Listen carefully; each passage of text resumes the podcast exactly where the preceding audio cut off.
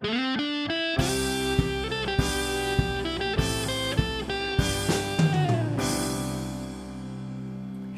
あこの時間は聞いたらすぐにワンアクション実践したくなる知識をご紹介するコーナーです。稲垣さんよろしくお願いします、はい、よろしくお願いします。お願いします前回は10月の11日に防災チェックをやった天物館に絡めて、はい、まあ、災害時に活躍する地域の資源のお話をしましたですよね。うん、うん、でこの商店街まあ、商店街の話も少し最後したんですけども今日はもう少しこう深めていきたいと思うんですね。はい、えー、まあ、災害時に商店街あるいは商店というのは実は資源の宝庫になるなっていうのがあってですね、うん。はい、これをちょっと僕の体験から少しご紹介したいと思うんですね。お願いします、うん、まず、まあ、どんな力を発揮するのか特に大きな災害時ね。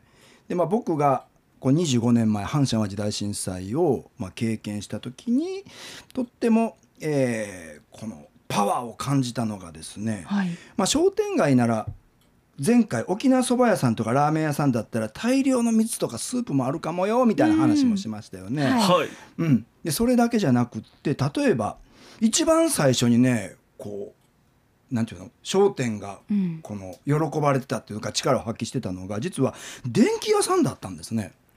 町の電気屋さん、はい。うん、これなぜかって言ったら、まあ、地震があったのはこのみんなが寝静まってる未明だったんですけども、はい。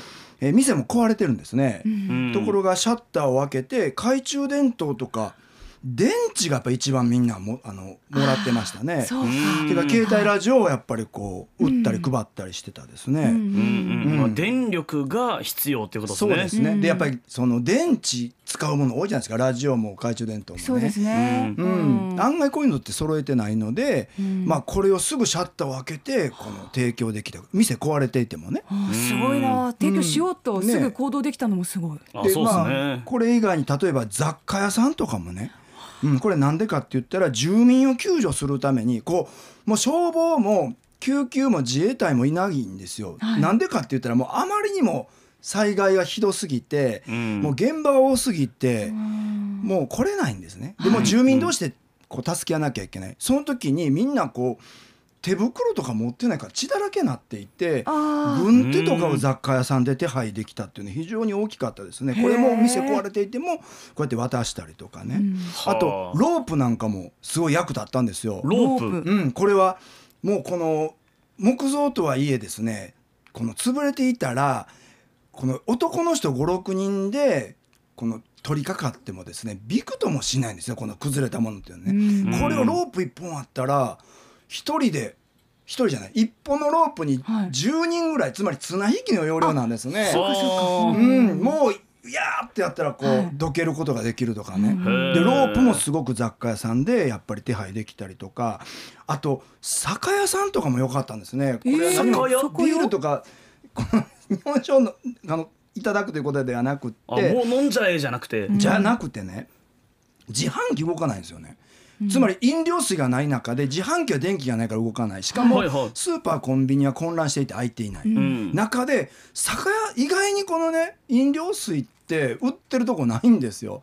あ確かに。スーパーで買うとか自販機のイメージ、みんなスーパー自販機でしょ、うんはい、でそれがアウトだったらね手に入れることができなくて酒屋さんがやっぱりすごく威力を発揮したんですね。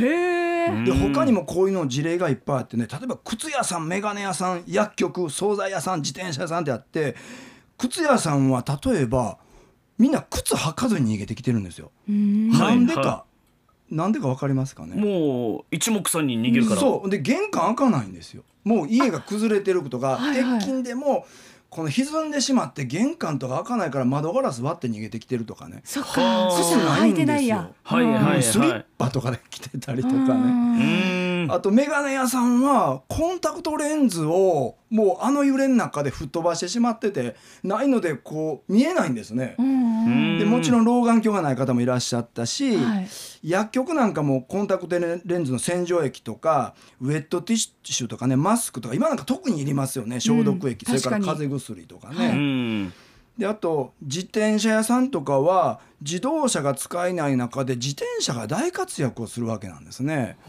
でもう道がもう亀裂だらけでボコボコだからすぐにパンクをするので、うん自転車屋さんがもうパンクを直してくれるということでそういう修理として、うん。はあ。でみんな店潰れてるけども店の前でやってたりとかね売ってたりとか分けてあげていたりとかうね、ん。まあ、こういうような商店個人商店っていうのは実は災害時ものすごく大きな力になるんですね。確かに、うんでスーパーっていうのはやっぱり閉まっているしこの大きな店舗で管理が難しいし、うん。そこに人が住んでないのでこの夜中の、よ夜間の災害とかだったら。そうですね、うん。だからすぐに開けられなかったりするんでこの機動力という意味でやっぱりちょっと弱かったりするんですね。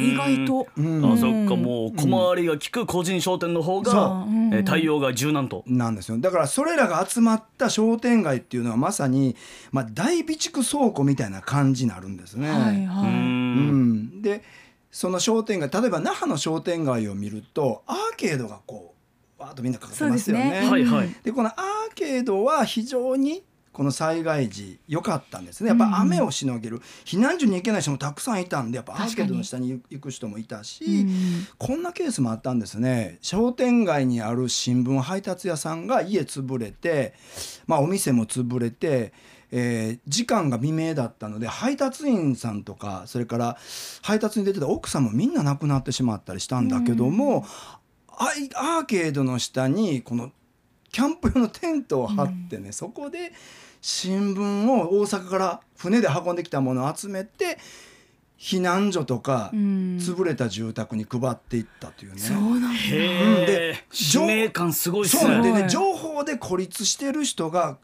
このいるこんな時だからこそ配る必要があるんだと言ってねはあ。僕も当時新聞社の、ね、社員だったんですけど記者してましたけども本当に新聞配達の皆さんまでこの新聞の情報を届ける使命っていうのを本当に全うしてるんだなと思ってね、うん。本当に感動したことがあったですね。はあ。うん、でまあこういうあの商店街とかはですねこの災害が起こった後にこういうこの希望復興につながる希望がこういっぱい詰まってる感じがあって。そうですね。人の温かうさん。感じられますよね,、ねですよね。であの例えば壊れた店の前にこうみんな屋台を出してね豚まんをこう売るとかたこ焼きを売るとかねコロッケ屋さんとかね餃子とかねこれがどんどんどんどん広がってきて。でこれ店潰れてるんだけどもやっぱりガスとプロパンガスとコンロだけ出してね。でそれがまあ口コミで広がってってあそこの店開いたでみたいなのがあってね、うん。どんどんこう市民が集まっていくんですよね。でそれによって、まあ、どんどんこの街がこう回り始めるみたいなちょっとコロナの今にも少し似てるんですようんね。うん。でやがては食器屋がこう露店にこう店を並べ始め食器を並べてね。はい。これなんでかって言ったら、食器みんなもうないんですよ。もう割れてしまってるからね。ね、うん。うんでこの光景って実は那覇の戦後間もなくの光景によく似ていて、はい那は覇の戦後は壺屋から始まったっていうんですね。うん。なぜかと言ったら食器をみんななくしてる、あるいはその遺骨をこうん。のね埋める壺がないみたいな感じでね、い。だからこういう、ん。ん。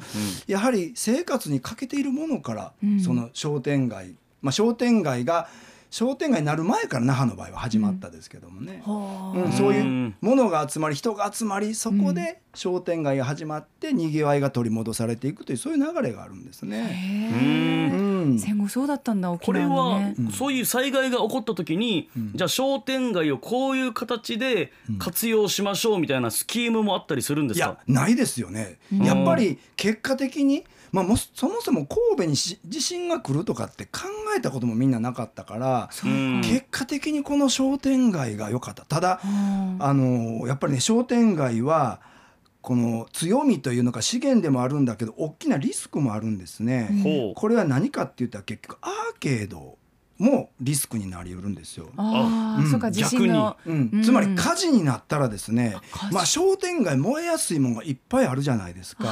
一個火がついたらうわーっていくし消防力が今ないんですねその災害じゃね。水も出ないし、うん。現場が多すぎて消防車も来れない。いろんなものが倒れていてこの到達できないみたいなのがあるんですよね。うん。でアーケードで火災が発生してしまうとアーケードの中を炎とは煙が煙突のようにこう走ってですね大火災になってしまうんですね。でこれ僕らの町でもいくつかそういうケースがあったんですね。あこれは地震発生時の伴う災害、うん、あったんですね。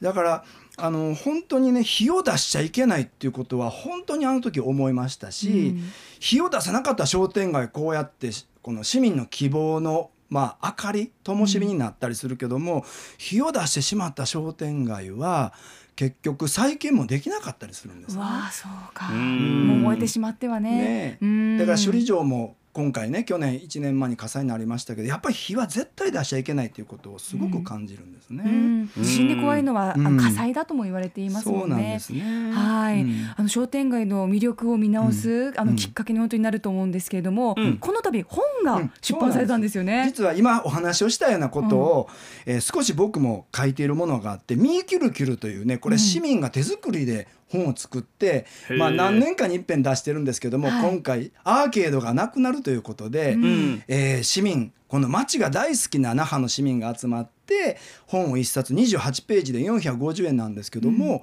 あのうんちっちゃい冊子ですけどもね、うん。モノクロはいはい。で作ったんですね。うん。でこれを商店街の中の、えー市場の本屋うららさんで売ってるあので。ーはい、はい、うん。NPO が中心となって作りましたぜひこれね、うんまた見てくださったらと思います。本当にこのアーケードの組み立て方など本当に細かい情報から歴史まで結構細かく書かれてますよね。うん。はい。制作から販売まで全部この商店街で賄ってるっていうのも面白いですね。面白いですね。はい、ありがとうございました。本当に今回も勉強になりました。ガッキーのワンアクション、今日からワンアクションしていきましょう。アップのポッドキャスト最後までお聞きいただきありがとうございました。生放送は平日朝7時から FM 九二一 AM 七三八 RBC アイラジオ。県外からはラジコでお楽しみください。